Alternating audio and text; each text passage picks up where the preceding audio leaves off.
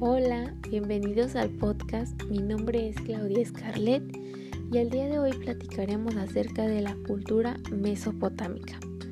Bueno, para iniciar, la cultura mesopotámica estuvo ubicada en la región de Asia Occidental entre los ríos Tigris y Éufrates.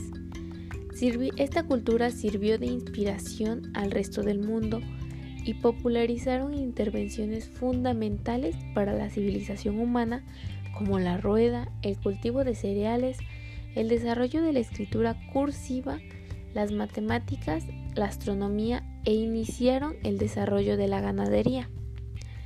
Los distintos pueblos mesopotámicos prosperaron culturalmente y fueron en su época uno de los grandes polos civilizatorios de Ucracia aunque siglos después fueron poco más que territorio de disputa de los grandes imperios de la antigüedad tardía, como el imperio romano y el imperio persa. Los mesopotámicos fueron los primeros en construir templos y ciudades y comenzaron a trabajar los metales. Por estos grandes motivos, la cultura mesopotámica está considerada como la cuna de todas las civilizaciones. La base de la economía era la agricultura.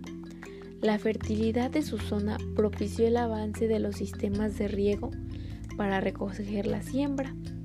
Su hábitat natural era el campo. Pasaban jornadas completas trabajando en la ganadería y agricultura. Se dividían en tres clases sociales, claro.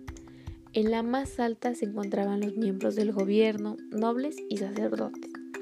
La clase media estaba formada por comerciantes, escribas y funcionarios del palacio y la base de la sociedad la formaban los artesanos, granjeros, campesinos y esclavos. También contaban con una gran variedad lingüística provocada por la expansión de diversos grupos humanos por el territorio. Destacaban dos grandes familias lingüísticas. La primera fue la indoeuropea, con diversas ramas, la segunda la, la semítica con solo dos ramas. Además existían muchas lenguas aisladas que no se han clasificado con exactitud. La cultura mesopotámica también dejó grandes aportaciones a las civilizaciones posteriores. Confeccionaron, calendarios similares al actual, el cual se dividió en 12 meses de unos 29 o 30 días. El calendario mesopotámico también constaba de dos estaciones, verano e invierno. El año comenzaba con el equinoccio de primavera, el cual estaba formado por los 12 meses y 360 días. Eran amantes de la astronomía y consiguieron ordenar las constelaciones mediante la observación. Fueron pioneros en obras arquitectónicas como arcos y bóvedas. Su culminación se produce en el año 1500 a.C. con el levantamiento del imperio persa.